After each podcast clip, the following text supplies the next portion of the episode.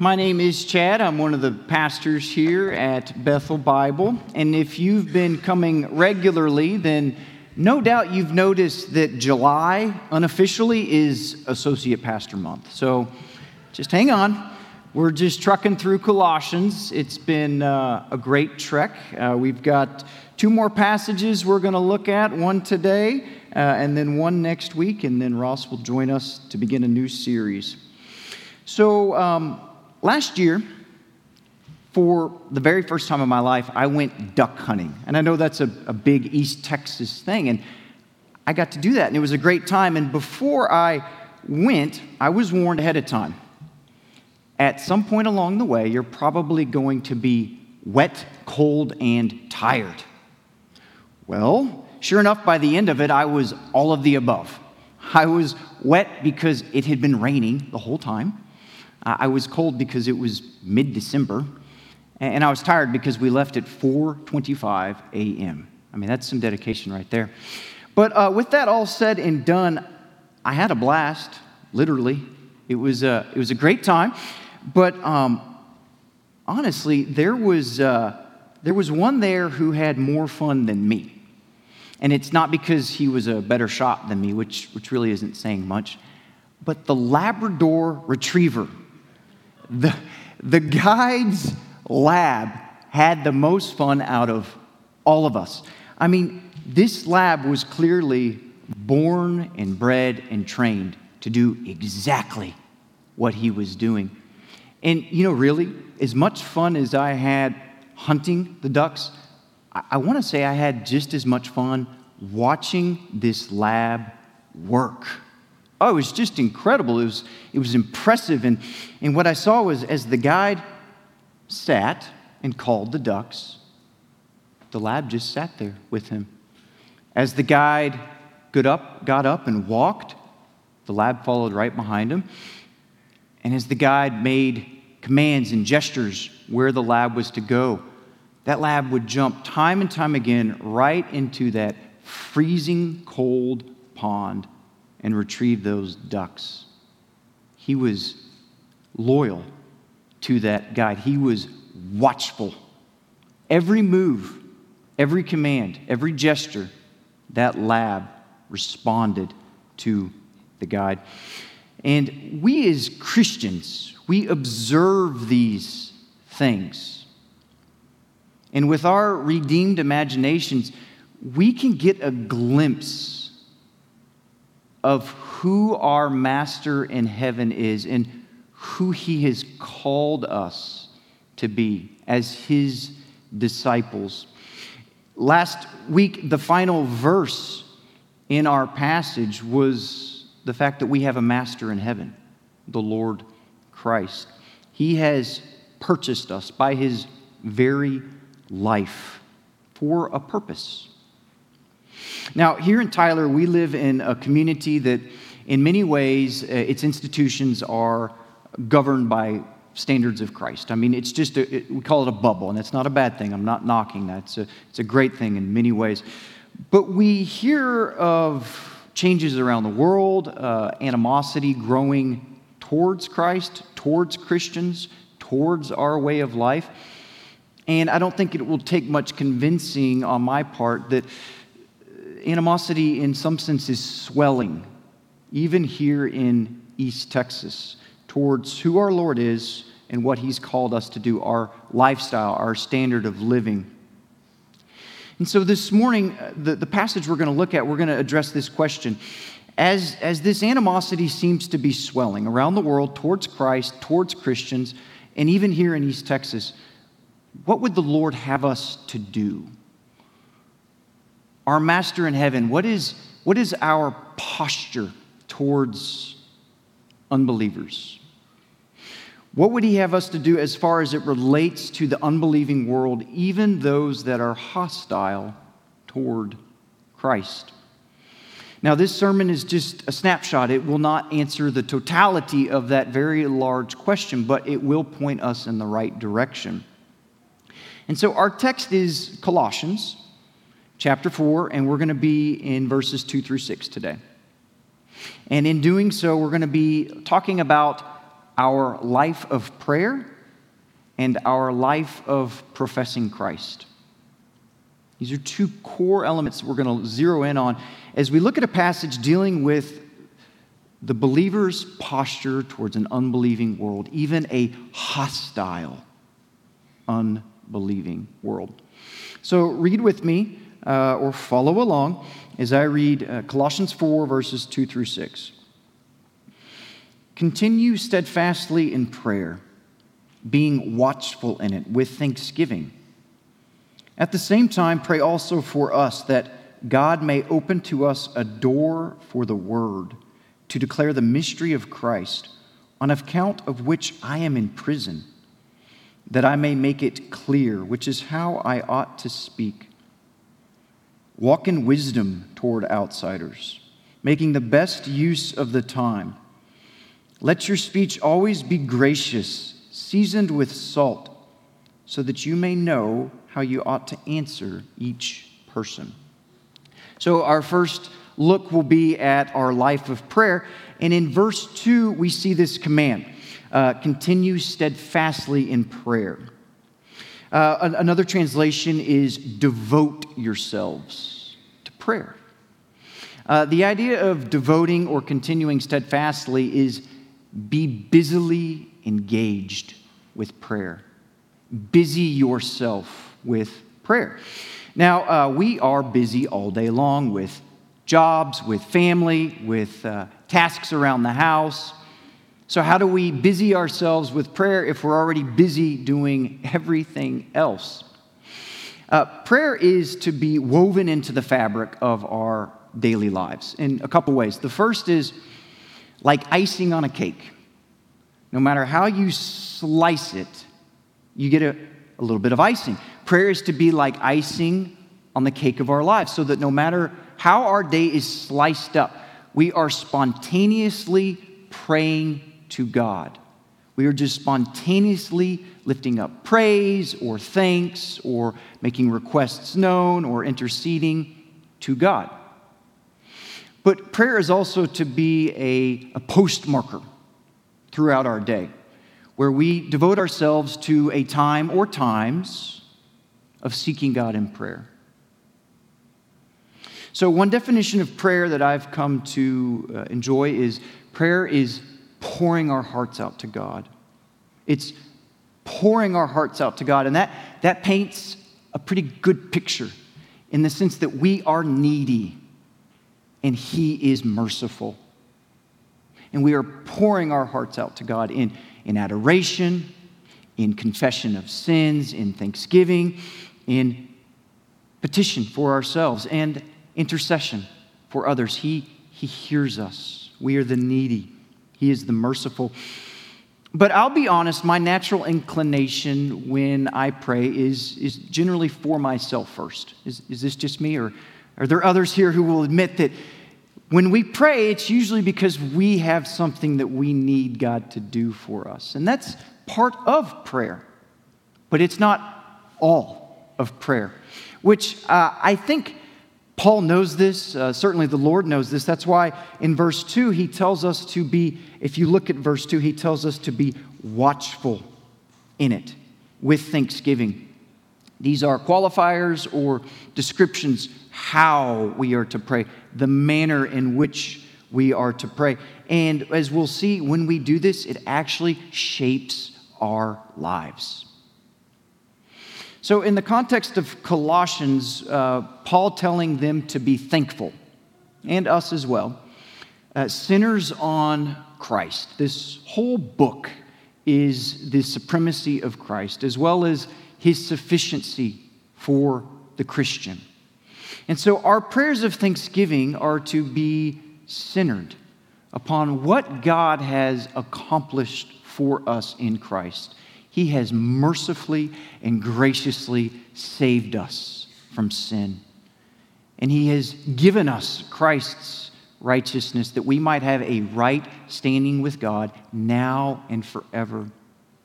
Our greatest need has been met already. So let's thank Him for that. And as I said, when we pray with this sort of thanksgiving, it shapes our outlook. It really does. It affects how we see ourselves, how we see the world, how we see the Lord, how we see our role in relationship with the Lord, how we see our role in our relationships with others, because our greatest need has already been met. In the springtime, my house was covered in this yellowish, greenish pollen. Was it just my house? Was God trying to tell me something? Or was everyone else's house just covered in this pollen? Well, it was piled on so thick on my windows that my house was actually dimmer and darker because of it. The natural lighting was blocked from coming in. I like natural light, so I was not happy.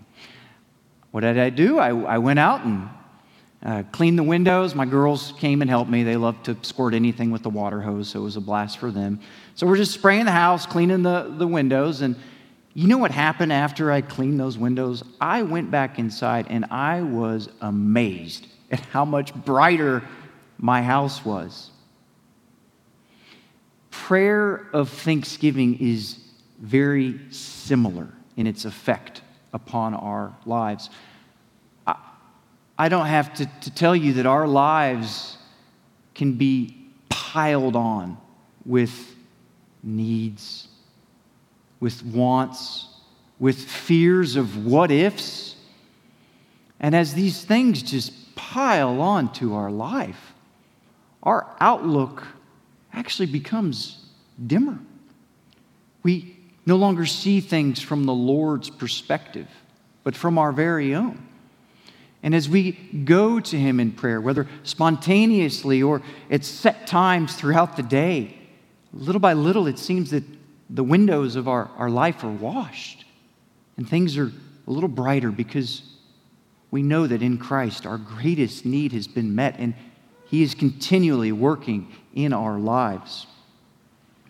So let's look now at the other manner in which we are to pray, and it's watchfulness.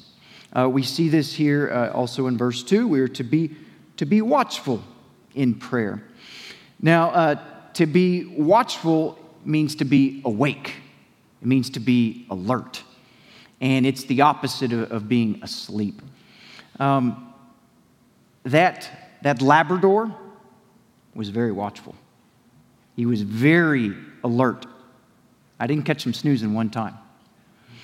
So God calls us to be watchful, to be alert to the Lord, to our Master in heaven. In fact, in Matthew, 26, verse 41, Jesus bids Peter, John, and James, as they're praying in the Garden of Gethsemane before his arrest, to be awake and pray with me, lest you fall into temptation. Now, the reason that God calls us to be awake is crucial. Now, this is a theological aspect of our lives, being Christians, that you need to be aware of, that I need to be reminded of in order to understand the thrust of this passage, its meaning for us. We serve as Christ's representatives, no one else. The Spirit of Christ indwells us, and we represent the Lord in this unbelieving world. And as we do this, we are commissioned to call people to faith in Christ, and they watch us.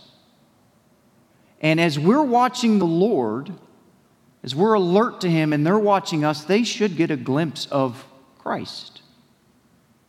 And then in so doing, we are able to share with them what marks our life, who this Savior is that we're following. We share with them this message that has changed our life. And there's another crucial facet to this watchfulness. It's more than just a command to do. It's important that we realize that the Lord greatly values that we accurately represent Him, so much so that each and every one of us will give an account to the Lord at the judgment seat of Christ.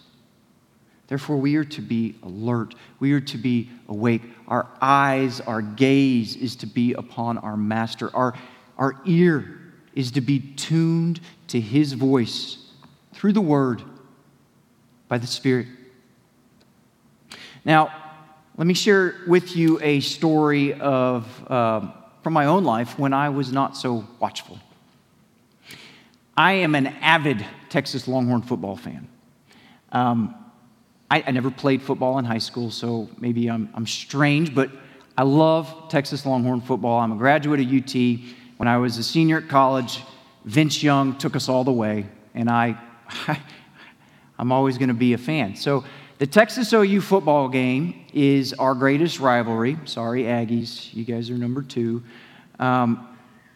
OU is the one that we want to beat the most. And we play them every year. It's one of the biggest rivalries in football. And it just so happened that last year's football game fell on the birthday party of my 3-year-old.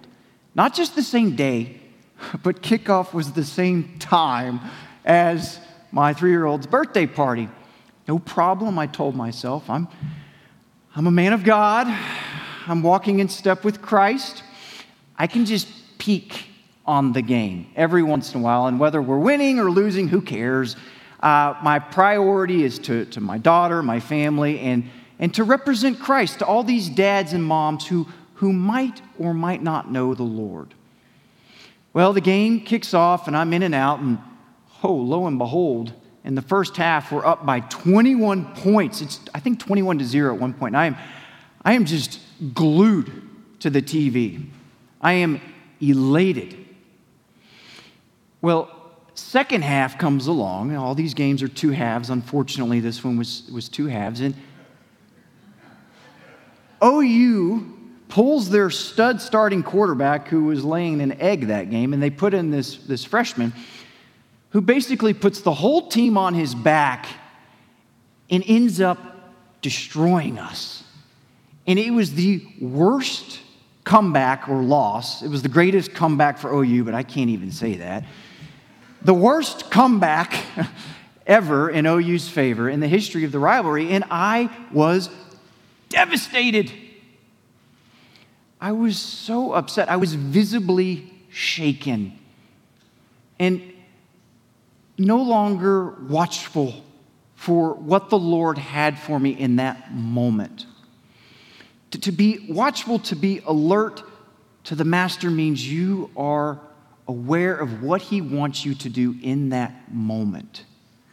And in that moment, I was totally asleep to him. I was totally absorbed in listening to the voice of another. I was marching to the beat of another. And it was a football team that I've never played for. I just watched them on TV, but it demonstrates that we as people, we so easily fall asleep. And we have these competing passions, these competing voices, if you will, that we listen to and that we follow. And at the very least, they're distractions. But at the very most, they're idols that have captured our heart and that we devote ourselves to, rather than our master who is in heaven, who has purchased us with his very life. So you're in this with me. I'm in this with you. This is something we as God's people are doing together. And that's why Paul calls us to be busy in prayer, because the world is busy working on us. The enemy through the world is busy working on us. We have the flesh still, these self-centered desires. That's why we are called to be devoted to prayer. This humble posture of seeking the Lord. It's in prayer that we are watchful, that we are tuned to his voice, that our gaze is upon him. And this brings us to our second focus as we look at a passage dealing with the posture, the believer's posture towards an unbelieving world. And it's our profession of Christ. It's our profession of Christ. And as we'll see, our prayer and our profession, they really go together.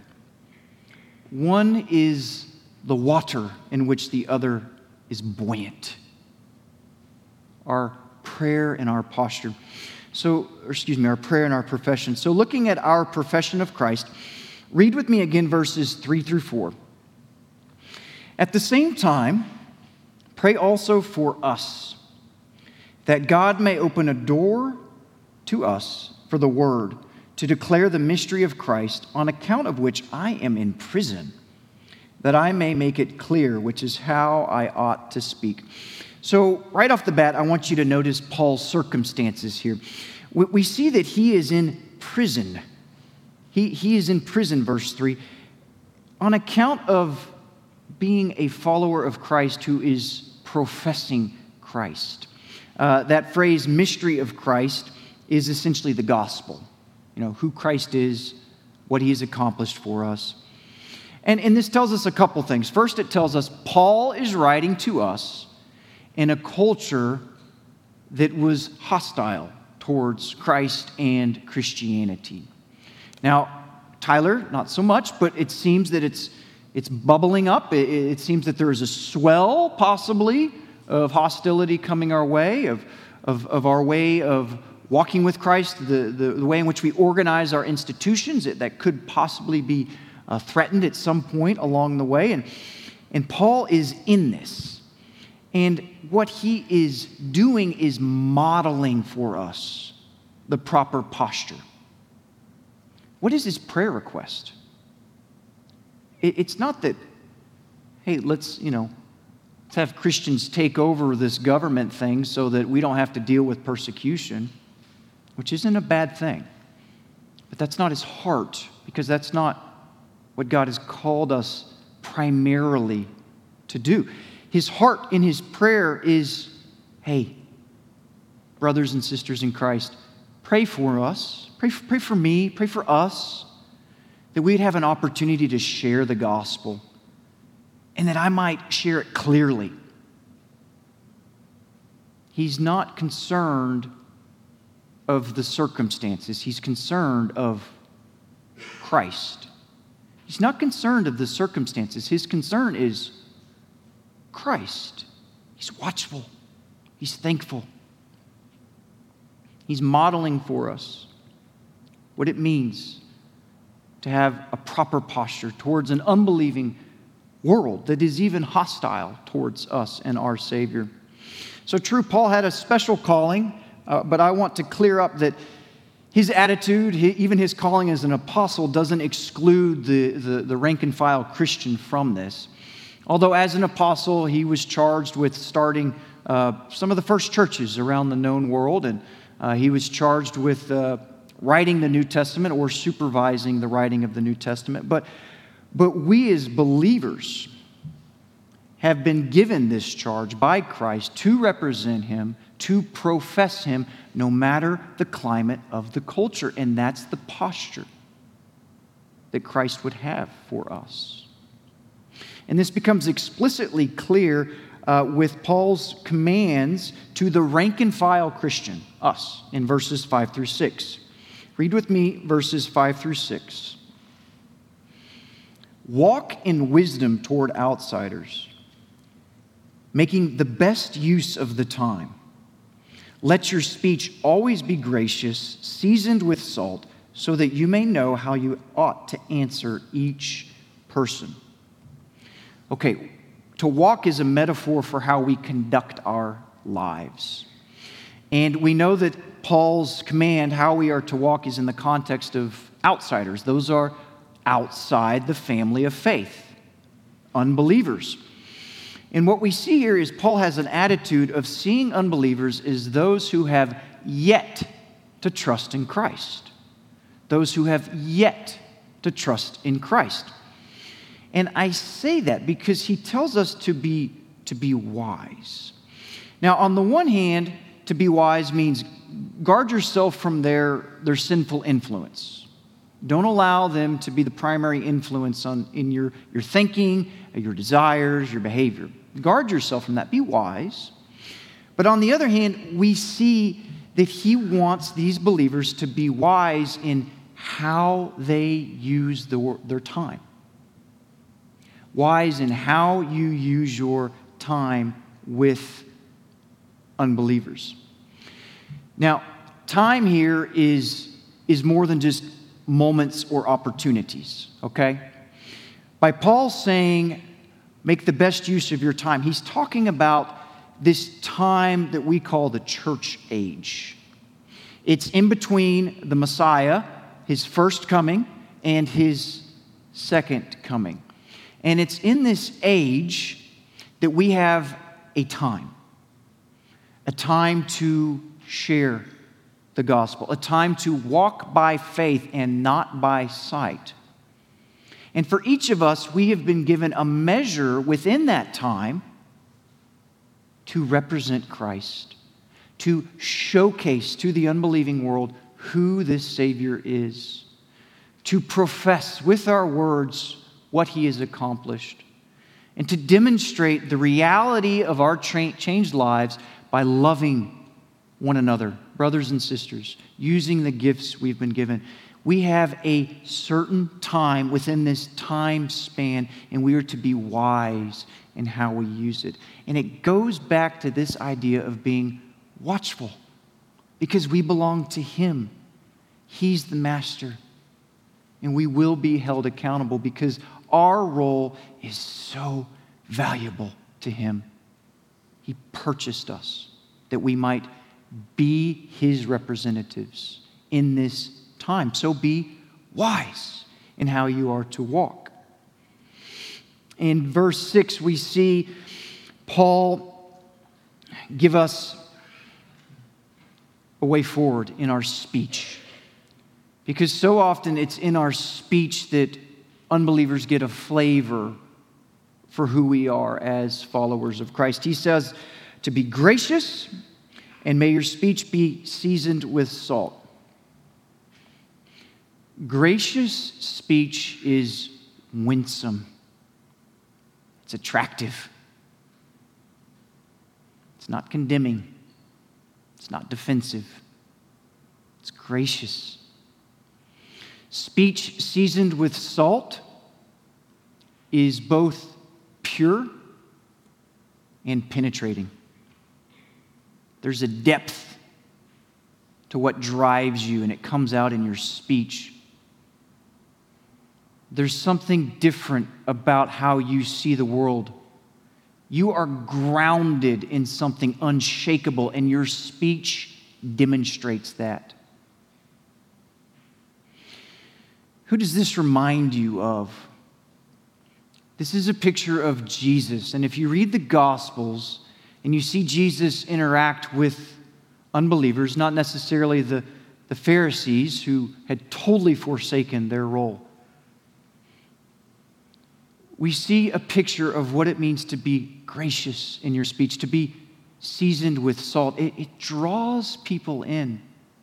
It doesn't necessarily mean they believe everything you say, but it draws them in, and that's our role, is to draw in the unbeliever, those who might or might not be hostile towards our Savior in the way of life in which we conduct ourselves.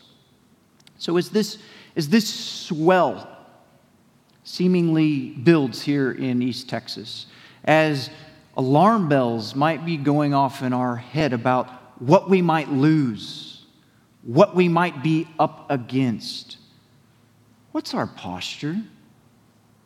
As we watch the Lord, as we listen to him, what would he have us to do in this context, in this culture? What is it that he desires of us in this moment?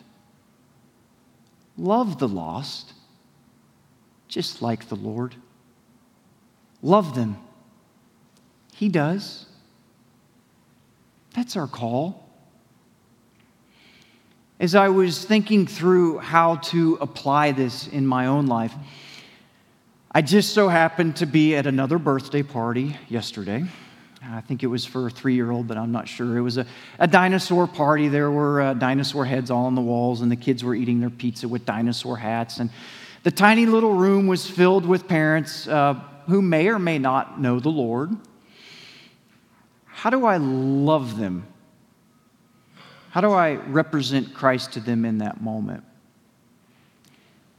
It's through genuine, open-ended questions and an attentive ear to listen.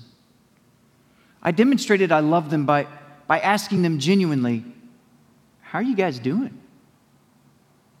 How's your summer going? If I knew them, hey,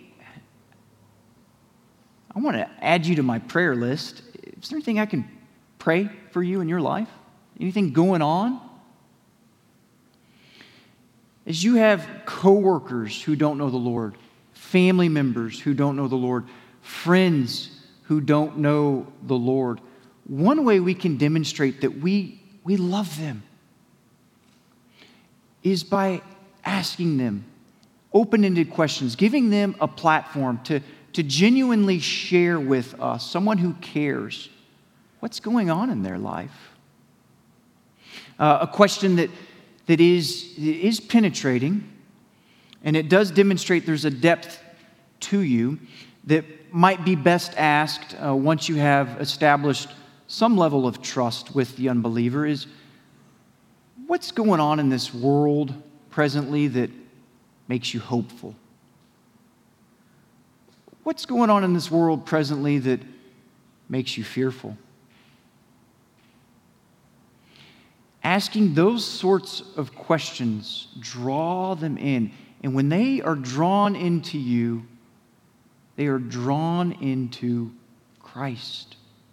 So that when the opportunity arises, we might have an audience to share with them who the Lord is, what He has accomplished on the cross, and how they too might experience the forgiveness of sins and the gift of eternal life.